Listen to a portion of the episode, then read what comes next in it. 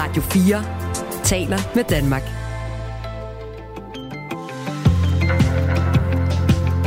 Velkommen til Radio 4 morgen. En af morgens helt store historier, det er øh, historien om, at oppositionen er gået sammen om en opfordring. Det handler om den her øh, sag om Forsvarets efterretningstjeneste, der har været meget omtalt. Det er i bund og grund en ret kompliceret sag, men det øh, drejer sig blandt andet om hjemsendelser af ledende medarbejdere i Forsvarets efterretningstjeneste. Som det ser ud lige nu, så er det øh, Justitsministeriet, der skal undersøge den her sag, men de skal altså ikke have lov til at undersøge sig selv, for de er ligesom fedtet ind i den her undersøgelse. Det er i hvert fald sådan, holdningen er hos de ni oppositionspartier, og derfor så er de altså gået sammen om at opfordre øh, at man til en anden måde at undersøge sagen på. Ja, øh, man vil faktisk overlade undersøgelsen af FE-sagen til grænsningsudvalget. Øh, det er et åbent brev, som den samlede opposition har sendt til regeringen her til morgen. Der står i det blandt andet, undersøgelsen ligger bedst, mest uvildigt og uafhængigt hos den lovgivende magt, da det er den udøvende magt, herunder Justitsministeriet, der vil være genstand for selve undersøgelsen.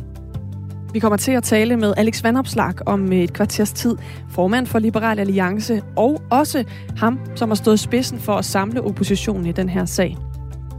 Nemlig, og øh, hvis øh, det eller andet er noget, du har holdninger til, øh, så byder du ind på 1424 som altid. Det er Anne Philipsen og Jakob Grosen, der byder dig øh, vær velkommen på denne 9. februar. Godmorgen.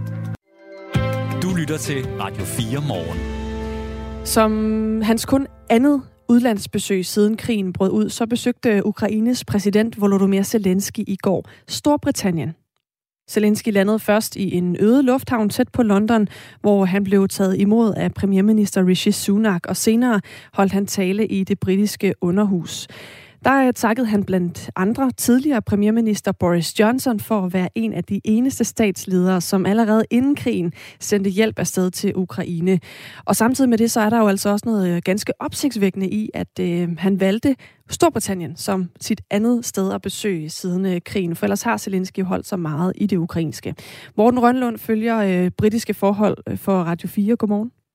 Godmorgen, Anne. Hvorfor valgte Zelensky netop, at det var Storbritannien, der skulle være øh, destinationen på den her anden udlandstur, siden krigen brød ud? Fordi Storbritannien har været en af de mest øh, håndfaste støtter lige fra begyndelsen af krigen, og ikke har tøvet i nogen øh, vendinger af den her krig, hverken med at stille materiel eller støtte eller diplomati til rådighed for øh, Ukraine og Zelensky. Så de har simpelthen været der hver eneste gang. Det er en rigtig god ven, for at sige det på en, øh, på en banal måde. Så de fortjente det der første besøg. Det tror jeg er sådan, han har set på det. Og fra gode venner kan man jo nogle gange også få ting. Hvad vil øh, Zelensky have ud af det her besøg til det britiske? Jeg tror dels, han vil have, at øh, britterne lovede mere støtte, mere træning, ud over det, de allerede har gjort. Der er også en lille twist med, at han faktisk gerne vil have fly, og det kan vi tale mere om, fordi det er ikke så nemt endda. Men så tror jeg også gerne, at han vil have noget momentum, før han tog videre til Frankrig, Tyskland og også senere i, i dag skal snakke med EU sådan mere øh, generelt. Og det momentum, som Storbritannien og deres sådan uforbeholdende støtte kan give ham, det er nok det, han har, han har vil komme flyvende ind i Europa øh, med. Så det er nok derfor, han har taget Storbritannien først. Efter øh, den tale, han holdt i øh, går Zelensky, hvor han øh, blandt andet takkede britterne for på britisk grund at uddanne ukrainsk militær, så de ligesom kan slutte sig til frontlinjen, og, og også takkede Rishi Sunak, den nuværende britiske premierminister, for at sende Challenger-kampvogne til Ukraine. Så efter den her tale, der overrakte han også en pilothjelm til underhusets formand, og på den der stod, vi har frihed, giv os vinger til at forsvare den. Altså et budskab om, som du også var inde på lige før, Morten Rønlund, at sende kampfly til Ukraine. Øh, hvor, hvor ligger det britiske parlament her? Hvordan er stemningen i forhold til at frem og sende øh, kampfly afsted? Jamen, jeg tror egentlig, at britterne er nogenlunde enige om at hjælpe alt, hvad de kan, og øh, jeg tror egentlig også godt, det kan lide ideen om at sende kampfly. Og Boris Johnson, den tidligere premierminister, var også ude med et tweet midt under det her besøg om, at nu skulle der endnu mere til, blandt andet øh, fly.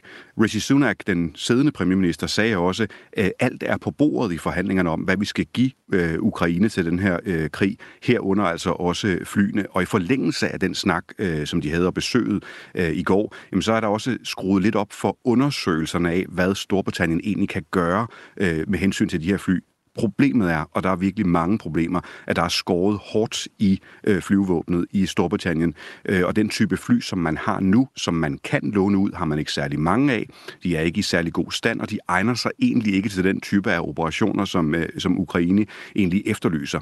Desuden tager det et stykke tid at blive oplært i det, og, øh, og det som premierministeren har lovet, nemlig at man kan fikse det på nærmest øh, tre år eller kortere, det er der altså ikke nogen, der anser for øh, realistisk. Så har Storbritannien en stribe andre fly, men der er så tophemmelig grej i, at dem kan man ikke forestille sig vil blive øh, øh, udlånt. Så det der med at love lidt for meget og måske skulle gå tilbage på det senere, det er måske noget af det, der kan komme til at gøre en, øh, en lille smule ondt på dem. Så der er i hvert fald nogle udfordringer, lyder det til, i forhold til, øh, hvad der også er praktisk muligt for Storbritannien. Men samtidig står Zelensky jo øh, face to face med dem i går, ansigt til ansigt, og ønsker, øh, og er meget tydelig omkring sit ønske om øh, de her fly. Hvordan påvirker sådan et besøg, som det vi så i går, egentlig sådan en beslutning? Altså har det en reel effekt? Ja, det har det, fordi britterne kan godt lide at være storebror, der hjælper Europa. Øh, så han taler lige til deres hjerter, og øh, den russiske ambassade undervejs i besøget i går øh, i, i London udsendte også en, en lille meddelelse om, hvad er det dog for et, et teatralsk cirkus, der kommer rejsende til, til, til London i, i en grøn trøje. Det var vidderligt, det de skrev. Men, men, men det virker, fordi det taler til britternes selvforståelse, og han har også forstået Zelensky, hvordan man taler til britter. Altså den tale, han havde til, til parlamentet, til underhuset i går, den sluttede på en joke. Det er helt absurd, at vi snakker om en krig, vi snakker om, om, om en præsident, der kommer og beder om øh, øh, grej til en krig, og så slutter han på en joke, nemlig, jeg vil gerne på forhånd sige tak for hjælpen fra de fantastiske britiske fly, hvorefter han fik både en klapsalve og et grin. Øh, det, det virker sådan helt på hovedet, men det virker altså hos, øh, hos øh, britterne. De kan godt lide den type humor og den der øh, sådan lidt no bullshit øh, tilgang. Så på den måde, så øh, kan det sagtens have mobiliseret, at øh, den støtte britterne i forvejen havde lyst til at give Ukraine, den er bare endnu stærkere. Eller i øvrigt også mærke til, at han holdt sin tale på engelsk, Zelensky, i går. Ja, og det er han også dygtig til. Altså, det er en gammel skuespiller. Han ved godt, hvad han gør. Det er en virkelig, virkelig stærk kommunikator, og de folk, han har omkring sig også, kan man bare se på det, der kommer ud af munden på ham. Virkelig dygtig til at overskrive det. Masser af små henvisninger, som retorikere kan hygge sig med, der henviser til, øh, til britisk øh, historie. Darkest Hour. Øh, der er nogle af de der vendinger, som, som taler lige til, øh, til britternes øh, øh, historiske selvforståelse, også i, i krigssammenhæng. Det var meget, meget øh, dygtigt lavet. Også fordi netop, at øh, nogle af de andre taler, han har holdt til andre øh, statsledere, har jo været på ukrainsk, og så med en øh, simultan tolkning lagt over. Men i går, der var han altså, taler han ligesom på britternes modersmål. Øhm, det her besøg har så også skabt gnidninger i det britiske parlament. Dem har de jo øh, ofte nogle stykker af. Hvad er det, der er at tale om her? Jamen besøget som sådan, øh, tror jeg egentlig, at britterne er enige om, og, det, og Rishi Sunak, øh, premierministeren, sad også sammen med oppositionsleder Keir Starmer øh, sammen og var enige, og da der var spørgetime i parlamentet i går, var de også enige om at byde velkommen og være enige om ikke at lave politik ud af og uenighed ud af, at Ukraine skal støttes. Problemet er Boris Johnson, den tidligere premierminister, som var den første til virkelig at støtte Ukraine, men nu også blander sig, selvom han ikke er premierminister mere. Han har rejst til Ukraine øh, under stort øh, sikkerhedsopbud. Han blander sig midt under øh, øh besøget ved, ved at begynde at snakke om fly, som de måske slet ikke kan levere, som jeg sagde for lidt siden. Øh, så så der, der, der bliver sådan lidt intern muren over, jamen så hold dig dog væk, øh, fordi du forvirrer også øh, det indrigspolitikken og, og magtstrukturerne i, i, i britisk politik lige nu. Og der er ved Gud mange andre i britisk Øh, andre problemer i britisk politik lige nu, som det bliver sværere at håndtere, hvis Boris Johnson øh, blander sig. Og hele det her Zelensky-besøg og situationen i Ukraine har givet Boris Johnson sådan en genvej ind øh, på hovedscenen hele tiden, og det er det, der giver noget muren i krogen rundt omkring. Fortalte altså Morten Rønnelund her. Tak for det. Journalist, der følger britiske forhold for Radio 4. I øvrigt har der jo også været, øh, kan jeg bare lige supplere med, skrevet en del om, at øh, EU på en eller anden måde har fået nogle risser i lakken af det her besøg i Storbritannien, fordi øh, der har været noget disputs om, kommer han til et øh, topmøde i den her uge, altså Zelensky, eller gør han ikke? Først var de lidt hurtige på aftrækkeren med ud, han kom. Senere havde han fået en invitation. Det er jo ikke helt det samme. Øhm, og nu kan man i hvert fald sige, at det ender jo med, EU står som besøg nummer tre i Zelensky rækkefølge. Ikke? Altså nu har ligesom været nogle andre steder først, og så kommer han til EU.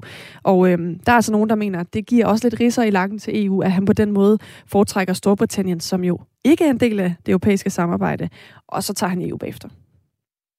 Klokken er 14 minutter over syv. Nu begynder en ny sæson af det sidste måltid. Jeg øh, har aldrig været Pinot Noir skør. Og så kom min kammerat ud med den der, og øh, så bliver jeg forelsket med det samme. Over det sidste måltid taler Lærke Kløvedal og ugens gæst om livet og døden. Godt søbet ind i den her, lægger jeg mig ned i kisten. Lyt til det sidste måltid hver søndag kl. 10.05 på Radio 4. Jakob Lohmann, hvad skal der stå på din gravsten? Jeg tror, der skulle stå tak for den gang. Det vil også et skuespiller-exit. Ja. Radio 4 taler med Danmark. Rederigiganten Mærsks regnskab viser et overskud sidste år, der slår alle rekorder. Og øh, det har fået øh, nogle politikere op af stolene. Overskuddet lyder på øh, 203 milliarder kroner. Og det har så ført til debat om, hvorvidt det er fair, at Mærsk kun betaler det, der hedder tonageskat. Det er en meget lav skat sammenlignet med selskabsskatten, som andre firmaer betaler her i Danmark. I stedet for at betale 22 procent i selskabsskat, så slipper Mærsk med en skatteregning på øh, 3 procent. Så det vil sige, at ud af de her 203 milliarder kroner, som øh, virksomheden har øh, overskud sidste år, har man betalt 6 milliarder i skat. Og øh, vi tager debatten med øh, SF og Venstre, og det gør vi om øh, 20 minutter. Men det er altså også noget, der skaber debat på sms'en. Ja, vi kan da lige tage hul på øh, lidt af den nu. Remi fra øh, Haslev skriver, hvis Mærsk skal betale mere i skat, skal kære Danmarks politikere også betale mere i skat. Samlet set tjener politikerne til sammen millioner. Politikerne skal holde nallerne væk fra danske virksomheder. Hvad bliver det næste? At private skal betale mere i skat, eller hvad? Mm, det, det er jo nogle gange... Øh, Det er i hvert fald der nogle gange nogen- op at vinde. Ja, det, det, det kan man sige. Ja. Øh, tak for den, Remi. Øh, René har skrevet, jeg synes, det er vildt forkert, og under al kritik, at Mærsk bliver næsten frikendt for at betale skat. Det er lobbyarbejde på højt plan. Politikerne falder fuldstændig på halen, fordi de store erhvervsfolk kommer øh, privat sammen med kongefamilien. Og ja, de tror altid med at flytte til udlandet, og lad dem bare gøre det. De kommer oftest tilbage igen. Og jeg er sikker på, at den lille lokale cykelhandler og blomsterbutik også gerne ville nøjes med at betale 3% i skat. Men de knokler ligesom vi lønmodtagere og betaler til fællesskabet. Dejligt at få taget hul på den her debat, som vi jo altså øh, fortsætter med i løbet af morgenen, og især om øh, 20 minutter, hvor vi altså skal tale med både øh, SF og Venstre og høre, øh, hvordan de så nok stiller sig hver deres ringhjørne i den her snak. Du lytter til Radio 4 morgen. Sagen om Forsvarets efterretningstjeneste skal undersøges af Justitsministeriet. Men det kan ikke lade sig gøre, fordi de er en part i sagen. Det mener alle partier uden for regeringen, altså en samlet opposition, der derfor øh, kritiserer den her beslutning, samlet i et åbent brev her til morgen til regeringen. Oppositionen vil i stedet have, at grænsningsudvalget skal stå for undersøgelsen af FE-sagen. Godmorgen, øh, Alex Vandopslag Godmorgen. formand i Liberal Alliance, og så er det dig, der har stået for at samle oppositionen i den her sag. Hvorfor Ja, kan... det vil jeg jo gerne sige. Det er jo andre, der også har æren i. Jeg så godt, Ritzau øh, tilskrev mig æren, men det har været et fælles projekt. Det er meget venligt af dig lige at starte med det. Øhm, hvorfor kan undersøgelsen af FE-sagen ikke foregå i Justitsministeriet? Jamen altså, øh, vi, vi mener jo, at det er øh, mest hensigtsmæssigt, at det er Folketingets grænsningsudvalg, der definerer, hvad er det, der skal undersøges, og hvad er det for en periode, der skal, der skal undersøges, i stedet for, at det er justitsministeren, der afgør det. Fordi Justitsministeriet er jo øh, genstand for undersøgelsen. Altså, de har jo været involveret i den her sag, og så synes vi ikke, det er hensigtsmæssigt, at det er så justitsministeren, der, der kan beslutte, sådan som regeringen lægger op til, at man kun skal undersøge sådan et, et lille hjørne af den her sag, nemlig den del af hele FI-sagen, der handler om hjemsendelsen af Lars Svendsen og kompagni. Og, og det skal jo også siges i den forbindelse, at det har jo været undersøgt en gang allerede, øh, om, øh, om øh, årsagen til hjemsendelsen var øh, velbegrundet. Der var jo en FE-kommission, der kom frem til, at øh, de anklager og de mistanker, der var øh, mod Lars Finsen, ja, de viste sig at være ubegrundet, og hjemsendelsen var ikke nødvendig. Og det er jo så bare det, man lidt øh, lægger op til at undersøge en gang til. Og, og det, det synes vi ikke er hensigtsmæssigt, og der mener vi, at det skal forankres øh, demokratisk i Folketinget, så vi i fællesskab bliver enige om, hvad er det så, der skal undersøges. Øh, det tror vi på er det mest øh, hensigtsmæssige. For en god ordens skyld, øh, Alex Vandopslag, opridser jeg lige sagen her øh, i et forløb, der starter i august 2020, hvor en række ledende medarbejdere i Forsvarets efterretningstjeneste blev hjemsendt af tidligere forsvarsminister fra Socialdemokratiet, Trine Bramsen. Mm-hmm. Heriblandt tidligere FE-chef Lars Finsen, og de blev hjemsendt, fordi de havde fået hård kritik af tilsynet med efterretningstjenesterne. Kritikken gik blandt andet på, at FE havde hemmeligholdt oplysninger over for tilsynet. Øh, den kritik, som du nævner her, blev senere undersøgt af en FE-kommission, som kom frem til, at der ikke var hold i, øh, i kritikken og i hjemsendelserne. Og Lars Finsen er efterfølgende beskyldt for at have lækket statshemmeligheder under øh, den hjemmesendelse, han var udsat, udsendt for, eller udsat for. Og undersøgelsen af FE-sagen skal så kortlægge beslutningen om hjemsendelse af ledende medarbejdere i Forsvarets efterretningstjeneste. Øh, kommissionen skal undersøge, om der blev varetaget usaglige hensyn ved hjemsendelsen, fremgår det af regeringsgrundlaget. Det betyder så, at de skal undersøge, om nogle politikere i den tidligere regering lavede en fejl ved hjemsendelsen, og om der er nogen, der kan drages til ansvar. Så er vi fremme med et spørgsmål, Alex Vanderflag. Frygter du, at den undersøgelse øh, bliver uvildig, når det er Justitsministeriet, der skal lave den? Ja, lad den ikke blive uvildig. Øh, øh, ja, den ikke... Ja. Øh, nej, men jeg, jeg tror jo på, at selvfølgelig øh, undersøger man øh, kommissionen jo øh, uvildigt det, den bliver bedt om at undersøge i det her tilfælde, om, øh, om, om, om det var øh, på et usagligt grundlag, at, øh, at man øh, hjemsendte øh, FI-ledelsen. Men, men men det er jo Justitsministeriet, der, der jo ligesom beslutter, hvad er det så, der skal undersøges. Og, og, og der kan man jo med, med stor fordel bede dem om at undersøge ting, som jo måske ikke er så meget værd at undersøge. Og, og det, der har været rejst tvivl om fra flere eksperter, tidligere departementchef og Lars Finsen selv i sin seneste bog, ja, det er jo i hvor høj grad, at der har været et øh, politisk motiv bag både hjemsendelsen, men også sidenhen, at man skulle starte en, øh, en, øh, en aflytning og, og hele den der proces, der har været med Lars Finsen, hvor man også orienterer øh, partiledere øh, om, at hans øh, præferencer i hans sexliv, som intet har med sagen at gøre. Mm. Øh, der, der er en række ting, der, der tyder på, at, at muligvis har man handlet øh, uproportionalt og usagligt og imod sådan basale forvaltningsretlige skikke og principper. Og, og det vil jo aldrig blive undersøgt, hvis man siger, at man kun skal undersøge en lille del af det, fordi det bestemmer justitsministeren. Så er det jo bedre, at vi får det over i Folketingets grænsningsudvalg, og så er det jo øh, øh, Folketingets partier, der beslutter, hvad er det egentlig, vi gerne vil have undersøgt i den her sag, så vi kan øh, forvente hver en sten, og så vi kan komme øh, godt videre, øh, både efterretningstjenesterne, men også øh, vores folkestyre.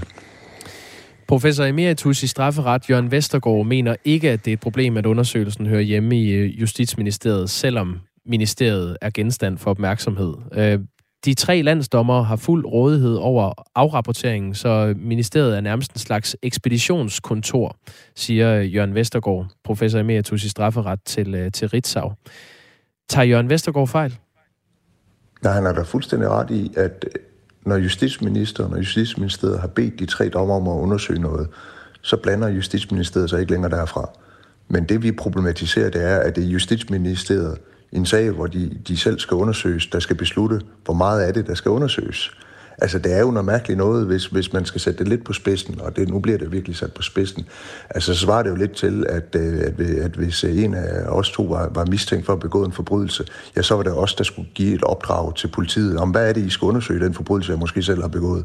Altså, det, det, det er jo noget mærkeligt noget. Øh, og, og det er jo ikke tilfældigt, at, øh, at regeringen lægger op til at undersøge så lille en del af, af sagen, i stedet for at, at komme et spadestik dybere. Og, og det, det synes vi ikke er hensigtsmæssigt, og det er jo en, en samlet opposition, for lige fra SF og Enhedslisten over til, til Liberal Alliance, der, der er ligesom en bekymring her og opfordrer regeringen til, at vi, vi, øh, vi sætter os ned og finder en løsning, som, øh, som flere partier end blot regeringen kan se sig i. Det her det er jo en, øh, en presbold, I sender til regeringen, måske også særligt til Venstre, som uh, tidligere har haft en anden position end, uh, end nu, hvor Venstre er i regering. Og jeg har sendt det her åbne brev her til morgen. Hvad, hvad forventer du, der kommer ud af det, Alex Vandersflag? Åh, oh, det er jo et svært spørgsmål. Altså, jeg håber jo, at man siger, ved I hvad, øh, i, i valgkampen var vi alle sammen enige om, at den her sag skulle undersøges grundigt, og øh, selvfølgelig skal vi tage det alvorligt, når en, en samlet opposition i Folketinget sender sådan et brev, og, og så indkalder man til et møde og, og, og i gang sætter en proces. Det er det, jeg håber på. Øh, man kunne også forestille sig, måske lige frem forvente, øh, at regeringen bare siger, ved I hvad, I kan hoppe et bestemt sted hen. Øh, vi har flertal, vi gør som det passer os, og vi gider ikke have den her under, sag undersøgt alt for grundigt. Mm. Og vi må jo se, om øh, det er håb og drømme, der går i opfyldelse, eller kyniske forventninger. Ja, fordi det eneste, I kan gøre lige nu, det er, at I, I kan håbe, at regeringen vil lytte. Ja, men vi mener jo også, at vi har gode argumenter og en god sag. Øh, og det her det er jo et vigtigt område. Altså, det handler jo ikke bare lige øh, om uenighed om skatten skal op eller ned. Altså, vi taler om den øh, største skandale, der har været for vores, øh, nogensinde for vores efterretningstjenester, og en, en sag, der er omgærdet af stor mystik, og, og selvfølgelig skal det undersøges øh, grundigere end det, regeringen lægger op til. Vi kommer også til at forsøge at få en øh, kommentar på det her åbne brev fra SVM-regeringen her til morgen. Alex Van Opslag, du skal tak for, at du er med.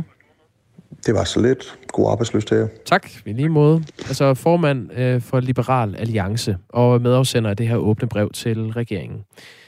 Øhm, der kommer lidt opbakning til øh, Alex Vanopslag og den samlede øh, opposition. Der er en, der skriver her, det giver sig selv. Justitsminister, øh, Justitsministeriet holder hånden over sig selv. Den gamle lektor skriver, så tiltrængt, at oppositionen holder fast i FE-sagen, og paradoxalt, at Venstre nu står på den anden side. Tak for indspark fra øh, ja, kære lyttere på 1424. Du lytter til Radio 4 morgen. Der øh, sker noget ret interessant øh, lige i øjeblikket på en øh, trist baggrund i Tyrkiet. Det handler om øh, det sociale medie Twitter. Der er flere store internetudbydere i Tyrkiet, der simpelthen har begrænset muligheden for, at man kan bruge det medie. Det er øh, Netblocks, som er, er sådan en, en tjeneste, der overvåger internetnedlukninger rundt om i verden, der, øh, der skriver om det her. Og det, der gør det særligt kritisk, det er, at der er flere af de jordskælvsoffre, som ligger under ruinerne, som har brugt lige netop Twitter til faktisk at bede om hjælp. Altså øh, faktisk har man lavet et hashtag, som man så bruger, hvor man sådan oversat skriver, jeg er under ruinerne. Og på den måde øh, har det jo været et ret vigtigt øh, redskab også i forhold til at finde øh, overlevende efter de her øh, voldsomme jordskælv, der var i mandags. Lige nu der er det uklart, hvorfor internetudbyderne begrænser muligheden for at bruge Twitter i Tyrkiet. Men øh, det, der bliver peget på øh, fra flere sider, er, at det kommer i hvert fald i kølvandet på, at øh, den tyrkiske præsident Erdogan har fået ret hård kritik for sin håndtering af jordskælvene og, og ikke mindst øh, redningsarbejdet. Øh, der er mange tyrkere, der mener, at det har taget for lang tid for redningsmandskabet at nå frem til de områder, der øh, er blevet ramt. Vi ved ikke, om det er derfor, men det er i hvert fald øh, det, der bliver lavet som en mulig kobling. I nat kom øh, Twitters direktør Elon Musk så på banen. Han siger, at adgangen til Twitter i Tyrkiet øh, snart vil blive genoprettet. Han er jo øh, lidt en loose cannon, så vi må jo se, om det holder stik. Men øh, han siger i hvert fald, at den tyrkiske regering har informeret ham om, at adgangen snart skal øh, genoprettes. Nå, interessant. Altså man så billeder af, af nogle af de her øh, øh, ramte områder, som mm. lå meget tæt på epicentret øh, på jordskælvet. Flere timer efter, hvor øh, boligblokke er væltet, og det hele er et stort krater. Og der var ikke en eneste redningsarbejder øh, på plads øh, flere timer efter, at det var sket.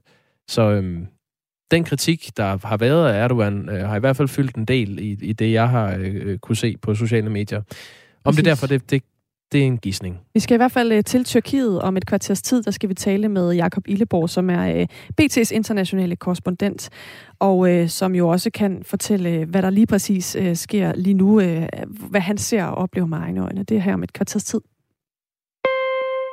Radio 4 taler med Danmark.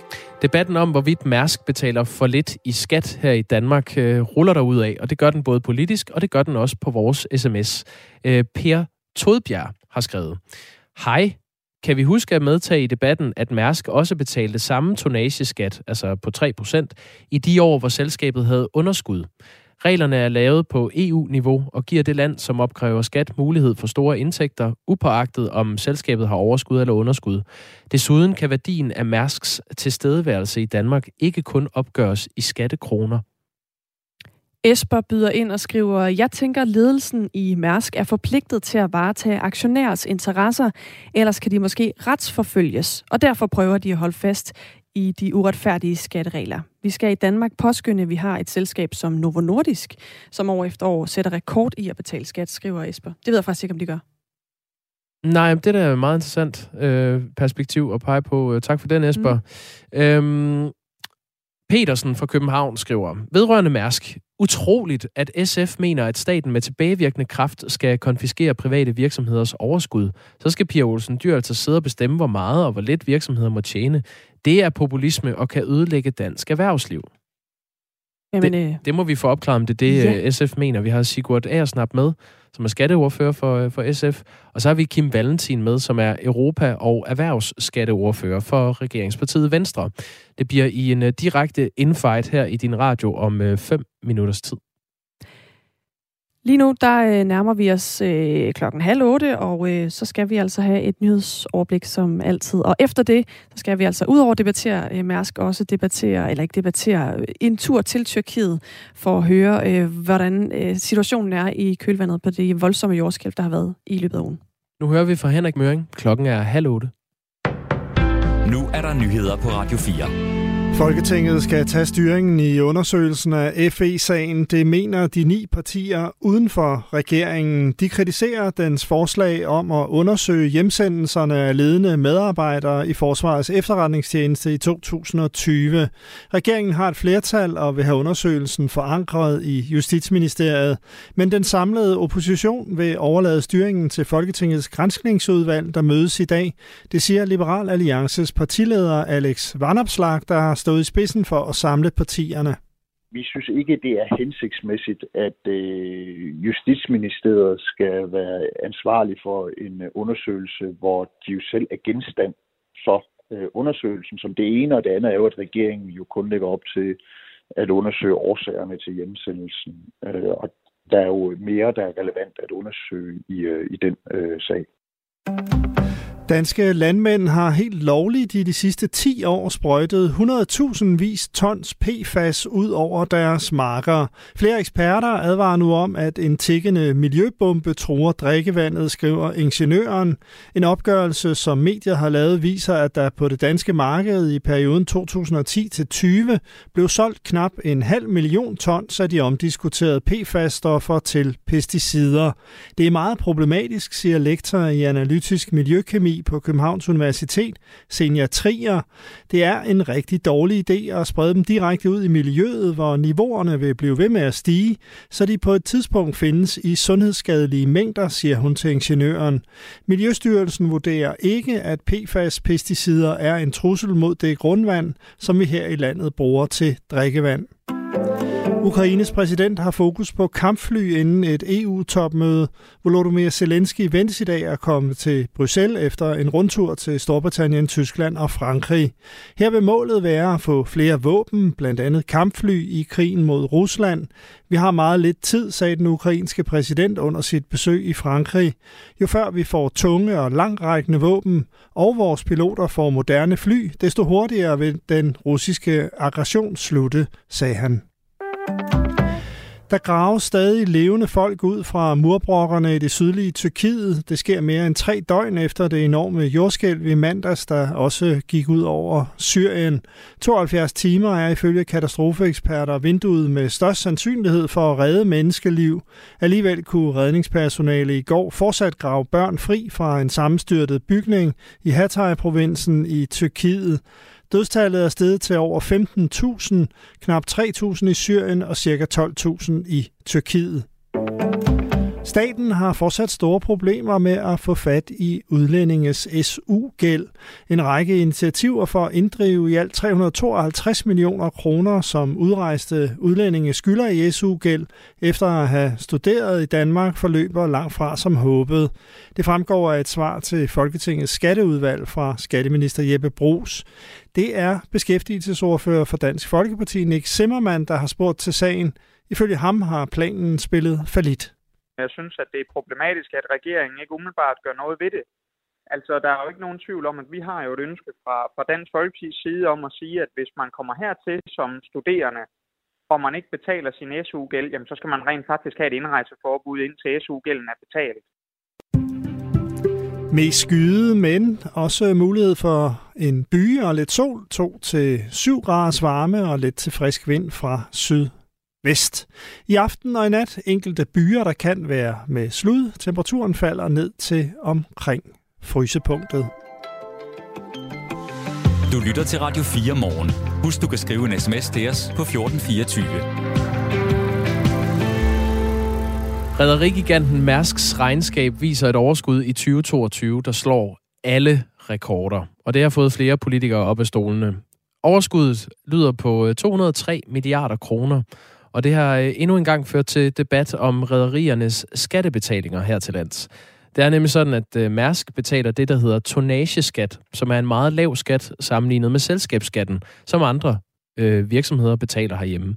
I stedet for at betale 22 procent i selskabsskat, som de fleste firmaer gør, så slipper Mærsk med en skatteregning på 3 procent. Og øh, det er du kritisk over for, Sigurd Agersnap. Godmorgen. Godmorgen. Du er skatteordfører for SF. Hvorfor jubler du ikke over, at det går godt for Mærsk?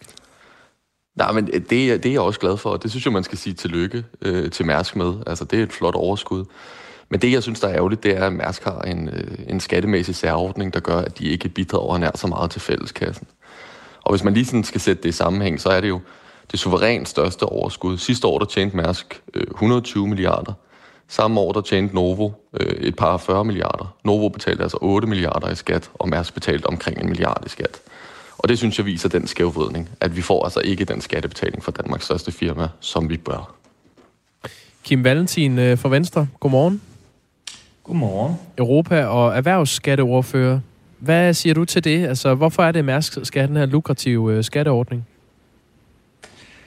Ja, det, det er det jo, fordi at der gælder nogle særlige forhold for rædderivirksomhed i verden, og, og øh, hvis ikke, altså der er flere forskellige forhold. For det, for det første, så øh, gælder 22 beskatning og de aktiviteter, der vil være i Danmark, og det er meget, meget tvivlsomt, at at øh, overskuddet, der vil blive beskattet i Danmark, vil være øh, så stort.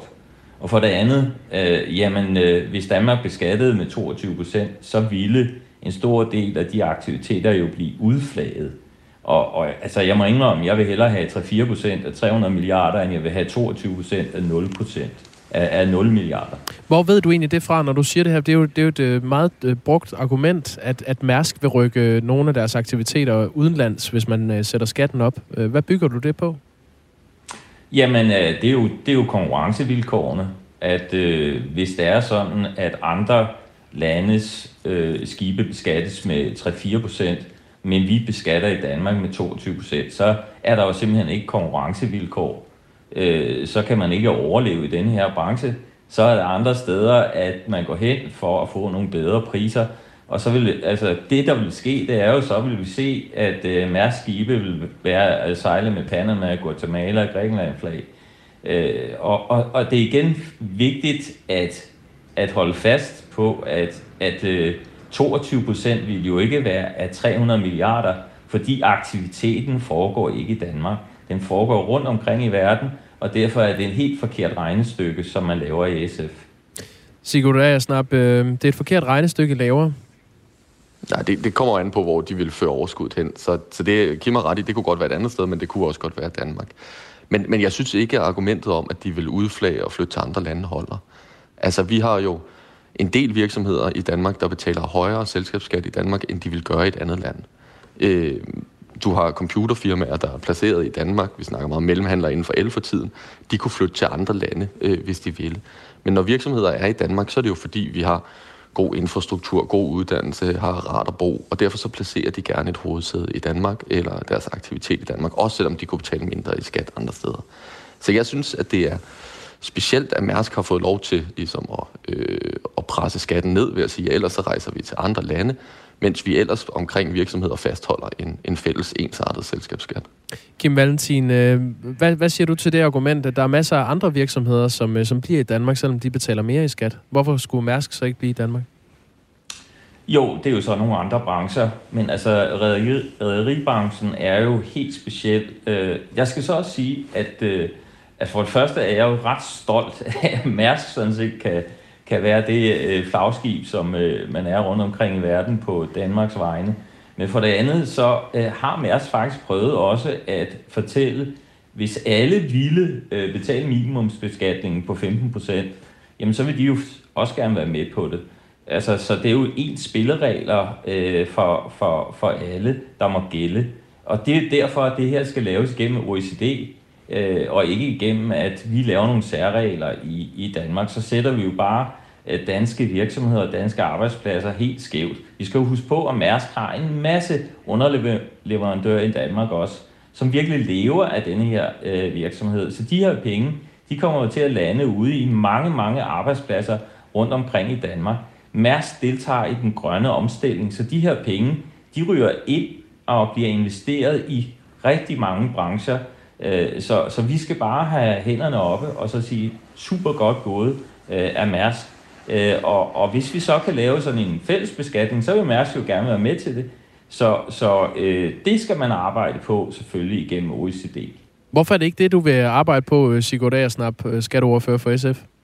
Jo, men det, det vil jeg også gerne. Altså nu havde DR jo faktisk en historie i går om, at øh, Mærsk direkte havde modarbejdet den fælles aftale i OECD. Men, men altså lad det være, hvis, øh, hvis man kan lave en fælles aftale, så er det selvfølgelig godt, og det er det også med selskabsskatten generelt. Men uanset hvad, så synes jeg bare, at vi har et problem, at Danmarks største og suverænt øh, bedst indtjenende virksomhed er en af dem, der øh, slipper billigst i skat. Og det, øh, det skævvrider økonomien. Det er også noget, de økonomiske vismænd har været ude at kritisere. Det skævvrider øh, markedet for, hvor er det pengene søger hen, fordi de søger hellere hen i shipping, hvor man har en kæmpe skattefordel, end i andre brancher, hvor de egentlig måske kunne gøre øh, mere gavn. Så det er ikke kun øh, fordi, at vi gerne vil have flere penge til velfærden, til børnene, til, til psykiatrien. Det er simpelthen også fordi, det skævvrider den danske økonomi, at der er en så stor skatterabat til Mærsk. Hvad med alle de øh, medarbejdere, Mærsk har i Danmark? De betaler jo også øh, skat i Danmark. Er det ikke også værd at tage med? Jo, jo, det er værd at tage med, og, øh, og det er rigtig fint. Jeg tror, de har 1800 medarbejdere ude på Esplanaden i, i København, og, øh, og det er rigtig godt. Man kan sige, at Novo har øh, omkring de her 17.000 medarbejdere i, i Danmark, som også betaler øh, skat. Så sådan er det jo for alle virksomheder. Men der, hvor forskellen er, det er jo, at Mærsk ikke betaler selskabsskat. De betaler bare en vægtafgift. I Danmark blev øh, tonageskatten, som øh, vi altså tager udgangspunkt i her, det er den skat, Mærsk betaler, indført i år 2002 med virkning fra 2001. Og det er altså som sagt en skat, som rædderier i Danmark og mange andre lande betaler i stedet for den almindelige øh, selskabsskat. Og øh, lige siden den blev indført i Danmark, har der været en debat om det, som har delt øh, Folketinget i to. Der er øh, øh, venstrefløjen, og så er der den borgerlige fløj, og det er meget sjældent, I øh, er enige. Det er nogle meget fastlåste positioner, der er i forhold til det her med, om Mærsk skal betale mere i skat. Det mener du altså, Sigurd snap, at de skal, og den samme holdning har Pelle Dragsted, som er finansordfører for Enhedslisten. Han siger sådan her. Jeg synes, det er mærkeligt, at vi skal tale om, at vi ikke har råd til velfærd, fordi pindene er her jo. Problemet er jo bare, at de koncentrerer sig i lommerne på ganske, ganske få. Så jeg synes, at vi skulle øh, se at få øh, B, Mærsk og andre selskaber, øh, så har de her enorme overskud og betaler alt for lidt tilbage til fællesskabet om at bidrage, fordi deres succes hviler jo på, at vi har et samfund med uddannelse og sundhed og infrastruktur, og derfor er det også kun rimeligt, at de bidrager noget mere. Det skal du have lov til at reagere på, Kim Valentin, erhvervsskatteordfører for Venstre. Ja, altså øh, enhedslisten har jo slet ikke forstået, hvordan det her fungerer. Altså det er jo netop en, en vægtafgift, som jeg siger, at, at, at, at de betaler at hvert år, uanset hvad sådan set resultatet er. Øh, og øh, hvis ikke at der var den her tonageskat, ja, så vil man betale 22 procent af et væsentligt lavere beløb, fordi den er ikke aktivitetsbestemt.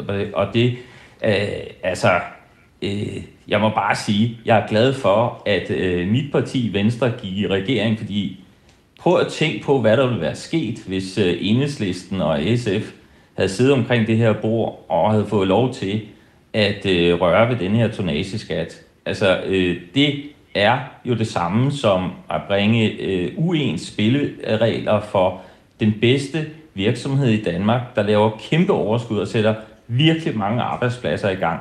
Hold da op, hvad er det godt, vil jeg bare sige, at vi har taget det ansvar. Kim Valentin, noget andet I tager ansvar for, det er jo at afskaffe øh, stor bededag for hele befolkningen, og det er så for at finde nogle penge, som kan blive investeret i forsvaret. Her har I så en mulighed for, at I kunne sige, øh, nej, hver Mærsk skal simpelthen betale øh, selskabsskat på lige vilkår med andre virksomheder.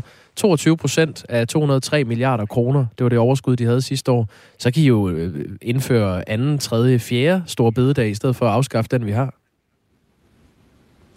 Ja, altså det illustrerer jo meget godt, hvordan øh, Enhedslisten og SF øh, tænker faktisk. Øh, men men, men øh, som jeg har sagt igennem de sidste 10 minutter, sådan fungerer det jo ikke. Hvorfor ikke? Altså, øh, fordi de her penge vil ikke lande i Danmark. Aktiviteten vil ikke være i Danmark, og derfor ville øh, det gennem udflagning, for det første, så vil der være en meget mindre overskud. For det andet, så er det aktivitetsbestemt, hvad man betaler selskabsskat af. Øh, så, så det her øh, ville være et helt andet regnestykke. Øh, og jeg synes i stedet for, at man skal være stolt af, at den her virksomhed tjener så mange penge hjem til Danmark. Og tonnageskatten kommer altså hvert år. Det er jo ikke sikkert, at, øh, øh, at øh, Mærsk har det sådan her i, i det år, vi går ind i. Der kommer en kæmpe priskrig øh, nu, og det, er jo, det kan jo godt være, at næste år, så laver de underskud. Så får vi altså stadig en tonnageskat. Så det skal man også huske på, at øh, ja, det kan se øh, ud som om, at der kommer rigtig mange penge øh, ind til Danmark, og det er unfair. Men det er det i virkeligheden ikke, hvis vi vil have en spilleregel, og vi vil have en virksomhed, som shiner, som Mærsk gør i verden, mm. og at vi øh, på den måde øh, jo har en virksomhed, der kan gå foran med for eksempel grønne investeringer og skabe mange tusindvis af arbejdspladser øh, i Danmark. Det er altså ikke bare noget, der kommer af sig selv. Sigurd Agersnap, øh, skatteordfører for, for SF. Hvorfor er det ikke bedre, at Mærsk betaler 3% i skat, end slet ikke at betale skat i Danmark, hvis de flytter til et andet land? Men det, det, det er det ikke, fordi jeg synes grundlæggende ikke, at virksomheder selv skal kunne øh, bestemme deres skattesats ved at sige, at de kan flytte til andre lande. Det er altså ikke noget, der kun gælder Mærsk, og, øh, og nu har jeg kun været skatteordfører i, i små tre måneder. Men jeg vil bare sige, hvis man låser sig påvirke af de steder, øh, firmaer eller personer siger, at de flytter ud af landet, hvis man ændrer på skattesatsene, så skulle alle skatter i Danmark være nul. For der er altid nogen, der tror med at flytte, hvis man ændrer på, på skatten. Nå, det, og så synes jeg bare, det kunne godt være, det er en trussel, men hvad nu, hvis de gør det? Jamen, jamen altså det, det, det kunne man jo også sige med selskabsskatten. Altså, så skulle den være nul. Jeg, jeg tror øh, ikke, at Mærsk vil flytte ud af Danmark. Jeg tror, de har en stor tilknytning til Danmark. De nyder godt af det velfærdssamfund, vi også har, der uddanner personale. Men det er, jo, det er jo rigtigt, det er jo en trussel. Men jeg synes simpelthen grundlæggende, man er nødt til at forholde sig til det, de økonomiske vismænd også siger. At det her, det er ikke kun øh, statskassen, der går glip af nogle penge. Det er også noget, der skævvrider økonomien. Og vismændene siger jo faktisk, at det hæmmer produktiviteten og skader væksten i Danmark, at vi har en særlig skatterabat for Mærsk. Så hvad er det, I ønsker jer helt konkret i SF? Jamen, vi ønsker også, at de kommer over på en selskabsskatteordning, øh, som alle andre virksomheder. 22 Det har vi arbejdet for en del år, ja. Og øh, Kim Valentin, lad os slutte der. Nu repræsenterer du regeringspartiet Venstre som erhvervsskatteordfører. Kan det komme på tale? Mm. Øh, nej, Øh, det kan det ikke. Altså, ikke med vores øh, øh, gode vilje. Det vil vi ikke have. Altså, vi, vi synes, det her, det er den måde, den branche øh, fungerer på. Øh, hvis det er sådan, man skal gøre noget, så skal man gøre det gennem OECD. Det vil Mærsk også gerne have. Øh, de har selv arbejdet for øh, det her. Og ja, det er da rigtigt. De har også arbejdet for, at hvis det, det, det, det kun er dem, der skal betale 22 procent, ja, øh, så er det jo fuldstændig urimeligt. Og så er det jo det samme som at man, man skaber uens spilleregler for, for virksomheder. Og nu, det vil nu, være Kim Valti, nu, nu havde så. DR jo historien i går, som Sigurd Agersnap også uh, refererede til, at Mærsk uh, aktivt har, har arbejdet for at undtage shipping fra den her store aftale i netop uh, OECD. Så når du siger, at Mærsk gerne vil uh, være med på sådan en ordning, så, uh, så taler uh, Fakta simpelthen om noget andet. Nej, det er ikke rigtigt. Altså, det de arbejder for, det er selvfølgelig, at hvis det skal ske, så skal det ske igennem øh, OECD, og, og så skulle det ske med 15 procent. Øh, men hvis det ikke kan ske, så vil de selvfølgelig ikke have, at Danmark indfører en 22 procent beskatning. Så vil de selvfølgelig have tonageskatten, som den er øh, stadigvæk. Øh, men hvis det er sådan, at det kan ske i alle lande, og der er ens, øh, ens spilleregler for alle, så har de ikke noget imod det, og det har de også udtalt. Sigurd Aersnap, du får en sidste bemærkning. Ja, jamen, jeg, jeg, jeg, synes, øh, jeg synes, det her det er meget... Øh, det er meget simpelt. Altså, man bør lige stille Mærsk med de øvrige danske øh, virksomheder. Og øh, Kim sagde jo tidligere det her, at vi skal være glade for, at der bliver tjent øh, penge hjem til Danmark. Og jeg er da glad for, at der er danske virksomheder, der tjener øh, penge, men Mærsk tjener dem jo ikke hjem til Danmark.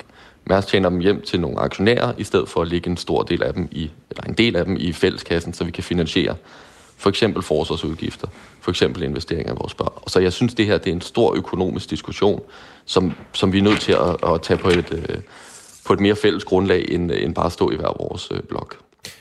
Tak skal I have begge to. Selv tak. Kim Valentin er Europa- og skatte, erhvervsskatteordfører for Venstre, og Sigurd Agersnap er skatteordfører for øh, SF. Vi ville gerne have talt med skatteminister Jeppe Brugs fra Socialdemokratiet, men øh, han måtte desværre takke nej til tilbuddet i den her omgang, fik vi øh, meddelelsen fra pressetjenesten. Til gengæld så er der masser af gode folk, der lytter med her til morgen, som vil byde ind og være med i programmet. Blandt andet Thomas Tø, der skriver Mærsk og Skat. Hvis Mærsk ikke betaler, så mister vi jo heller ikke noget, hvis de flytter. Der er også Martin, der skriver, at de betaler vel kun skat af overskud, så de vil stadig lave overskud, men give mindre i udbytte til aktionærerne. Øhm, tak for sms'erne. Øh, den her historie, vi refererede til, som DR bragte, den, den dokumenterer altså, at øh, øh, Mærsk over for de danske myndigheder har arbejdet for at undtage shipping fra en stor aftale i netop øh, OECD. Det var en aftale, der blev kaldt historisk, da 135 lande med øh, USA's præsident Joe Biden i spidsen i 2021 indgik en aftale om global mindsteskat på 15 procent for alle brancher på nær shipping. Og øh, der øh, fremgår det altså dokumenter fra Skatteministeriet og Søfartsstyrelsen, som DR har fået agtindsigt i, at, øh, at Mærsk har lavet noget lobbyarbejde der. Godt. 1424 er nummeret, hvis du vil i kontakt med Anne Philipsen og Jakob Grosen. Du lytter til Radio 4 morgen. Nu skal vi til Tyrkiet, hvor man stadig arbejder på at grave øh, folk levende ud fra murbrokkerne i kølvandet på det enorme jordskælv i mandags, som også gik ud over Syrien. Jakob Illeborg er øh, BT's internationale korrespondent og sidder lige nu i en bil på vej fra den tyrkiske by Osmaniye til byen Maras, der ligger i øh, epicentret af jordskælvet. Godmorgen. Godmorgen. Vi skal jo så også lige sige, netop øh, i en bil øh, på nogle øh, veje, der øh, måske også har haft øh, set bedre dage, så kan det godt være, at forbindelsen bliver lidt spændende. Men vi satser på, Jakob Illeborg, at vi øh, kommer til at kunne høre øh, alt, hvad du øh, fortæller os. Vil du ikke starte med lige at forklare, hvorfor du er på vej til lige netop Maras lige nu? Det er fordi, at Maras ligger helt inde i epicentret af der, hvor øh, jordskælvene ramte. Det vil sige, at øh, det, jeg har fået at vide, det er, at det er en by, relativt stor by faktisk, som om ikke er blevet pulveriseret, så i hvert fald er stærkt beskadiget. Og jeg så allerede, som du siger, jeg var i Osmani i går, og der så jeg allerede, hvor omfattende skaderne er på bygningerne. Og jeg mødte også menneskene på gaden, som øh, nu overlever, som de bedst kan i biler, eller simpelthen bare ved at, at sidde med tæpper rundt om sig om, om, om natten, når det er koldt hernede. Så det er meget barske vilkår, og, og alt imens det sker, som du også selv sagde, ja, så fortsætter gravearbejdet med at prøve at se, om der er, er levende stadigvæk. Nu har vi passeret de 72 timer, som anses som, som kritisk for, om folk stadig kan være levende. Men jeg talte med en, en østrisk øh, redningsleder i går, der sagde, at man jo stadigvæk har håb om at, øh, at få nogle få nogle levende ud. Men altså, prøv at høre, det er en enorm tragedie og en enorm katastrofe, og, og øh, selvom vi har nået 15.000 døde nu, så siger folk, jeg taler med hernede, at vi de kommer langt højere op. Og du har jo så set det her med egne øjne. Vil du ikke prøve at beskrive, hvad er det for et syn, der møder, når man øh, begiver sig rundt i de her områder i Tyrkiet i øjeblikket? Altså, øh, for eksempel i går, der, der talte jeg med en mand, der fortalte en, en lille heldig historie. Han øh, var vågnet op, ligesom alle de andre, i totalt chok, da, da jordskælvet kom, og havde var væltet ud af sengen på sin kone og sine børn med ud ned på gaden. Da han kom ned på gaden, var der fuldstændig råb og skrig og kaos, og ved siden af stod der nogle kvinder, hans naboer, og skreg, fordi øh, at deres børn ikke var kommet med ud. Og han kastede sig så simpelthen ind i den en bygning, der stod og ved fra hinanden, og kom op og fik reddet to små piger ud øh, ned til deres møder. Øh, og de var jo de heldige, fordi rundt om bare i det hus døde der fem. Øh, ved huset ved siden af døde der 15. Øh, det, det, er, det er helt kaotiske scener, og, og, og, og, og sorgen og øh, utrygheden øh, er, er enorm. Og samtidig så er det jo også øh, et kapløb med tiden, fordi som timerne går, som døgnene går, så bliver øh, chancen for at finde øh, mennesker, der er overlevende øh, under de her murbrokker, mindre. Øh, katastrofeeksperter taler om 72 timer som det vindue, hvor man ligesom har den største sandsynlighed. Ja. Øh, ikke desto mindre, så prøver man jo så stadig at grave øh, folk ud fra de her murbrokker. Hvilket øh, overblik har de øh, nødhjælpsorganisationer i området, der er i forhold til, øh, hvor mange der stadig ligger begravet i de her murbrokker?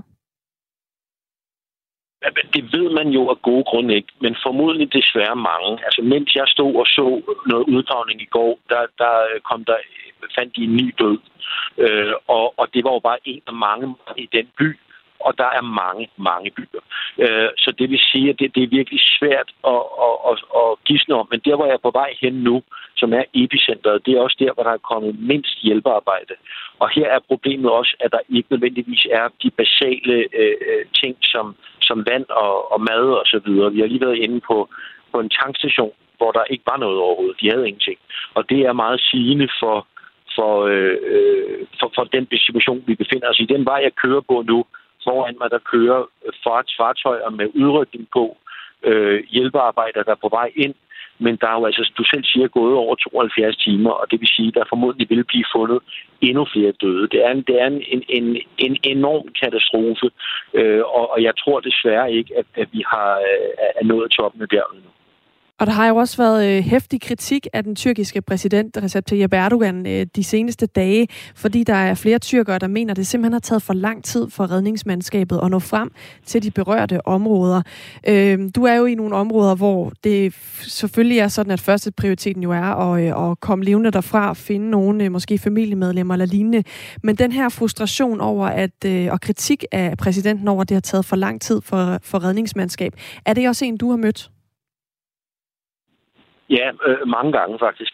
Øh, jeg talte med en øh, familie i går på en tankstation, der var på vej væk fra området. De havde en bil og var jo øh, nogle af de heldige, der på den måde kunne komme væk. Men de fortalte om de første døgn, efter de var, var lykkedes med at overleve og kravle ud af deres eget hus. Og de hele tiden havde siddet og ventet på, men nu kommer hjælpen jo nok. Nu kommer vandet, nu kommer generatorer til el, nu kommer hvad det er men som han sagde, der kom ikke noget. Øh, og det gjorde der ikke i de første døgn overhovedet. Og det var han meget vred over, fordi som han sagde, faren i den familie, vi har jo altid vidst, at vi boede i et jordskældsområde. Hvordan kan det være, at de ikke er bedre forberedt? Og det er meget den stemning, jeg synes, der er. Erdogan, øh, præsident Erdogan, han var inde i området i går, og han afviser den her kritik. Men, men jeg hører den altså mange steder fra, og jeg må sige, sådan, når, man, når man følger med her på, på gadeplanet, så forstår jeg den også godt, fordi det, der, jeg har været flere steder, hvor, øh, hvor der ikke var rigtig nogen, øh, noget nødhjælp endnu. Øh, og, og jo længere op i bjergeområderne man kommer, hvor, hvor vejen er dårligere, jo større er problemet. Tak fordi du ville øh, dele det, du har oplevet med os øh, her til morgen, Jakob Billeborg. BT's internationale korrespondent, som altså lige nu er på vej til epicentret af jordskælvet Maras. Jeg nævnte tidligere på morgenen, at en anden udfordring for tyrkerne er, at det var ikke muligt at tilgå Twitter det sociale medie, hvor man faktisk har øh, brugt netop mediet som en slags øh, måde at råbe op på, hvis man lå under murbrokker og havde internetforbindelse, man ikke var i stand til at komme ud og ikke kunne råbe højt. Her til morgen, der kan øh, det nu igen, kom det lige her for kort tid siden, tilgås. Altså Twitter kan igen tilgås fra Tyrkiet, efter der har været samtaler mellem Twitter og de tyrkiske myndigheder, lyder det fra, fra det, der hedder netblocks, som overvåger internetnedlukninger. Så på den måde er der altså en lille fremgang der, i hvert fald i form af en genåbning af det her sociale medie, som faktisk er endte med at spille en rolle i redningsindsatsen, øh, fordi man jo netop har kunne øh, give lyd der, når ikke man har kunne blive hørt øh, under de her murbrokker. Du lytter til Radio 4 morgen. Er det fair, at Mærsk øh, kun betaler cirka 3% i skat i Danmark, når øh, rædderigiganten sidste år kunne øh, præsentere et overskud på, på 203 milliarder kroner? Ja, det blev præsenteret i går, men det var overskuddet, som, øh, som galt for hele 2022. 203 milliarder kroner. 3 procent af 203 milliarder, det er i omegnen af 6 milliarder, øh, som Mærsk har spyttet i den danske statskasse. Vi tog debatten med øh, SF og Venstre i skikkelse af Sigurd Aersnap, som er skatteordfører for SF, og Kim Valentin, som er Europa- og erhvervsskatteordfører for Venstre for øh, et kvarters tid siden. Og der kommer stadig sms'er på, øh, på den debat. Det er virkelig noget, som, øh, som man sådan rent principielt kan have en holdning til. Her kommer en sms. Når Mærsk betaler tonageskat, ligesom deres konkurrenter gør, så er det jo lige vilkår. Problemet med shipping er vel, at den type firmaer let kan flytte til et andet land. Hvis janteloven i Danmark fører til 15% skat for rædderier i Danmark, så flytter Mærsk vel bare. 3% af 203 milliarder er 6 milliarder i statskassen. Mærsk skulle have et takkebrev og ikke hånes. Er der en lytter, der øh, har skrevet ind til os på 1424. Øh, der var også en, der skrev, at øh, vedkommende kørte bag en øh, Mærsk-container lige nu, og skriver så, det gør mig stolt over at være dansker. Ja. Så er der også øh, René, der skriver, hvorfor gælder de ens spilleregler ikke for alle de virksomheder, der konkurrerer med lavere skattelande? Ja. Med henvisning til måske, at, øh, at der jo er mange virksomheder, der nogle gange nævner i hvert fald, at øh, også vælger at flytte til andre lande, fordi så behøver man ikke betale den samme skat. Uh, Hans Jultved fra Hillerød skriver, man kunne gøre det samme med medicinalindustrien. Så kunne du blive råd til at sætte de tårnhøje priser for medicin ned. Øh, Jakob fra Smørum skriver, Kim Valentin fra Venstre har så uendelig ret. Øh, selskabsskat betales af aktivitet i det enkelte land. Mærsk behøver ikke at flytte for ikke at betale samlet skat i Danmark. Man kan lave en udflagning af, af skibene, tror jeg, det Jakob fra Smørum øh, henviser til her. Tak for sms'erne. Dejligt, at der er øh, så meget gang i debatten, som vi øh, får her til morgen. Altså 1424 er jo der, man skal sende sin besked hen, hvis man øh, hører noget, man får lyst til at reagere på.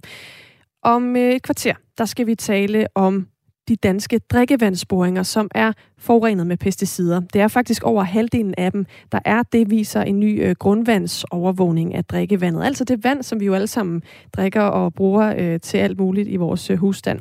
Altså en del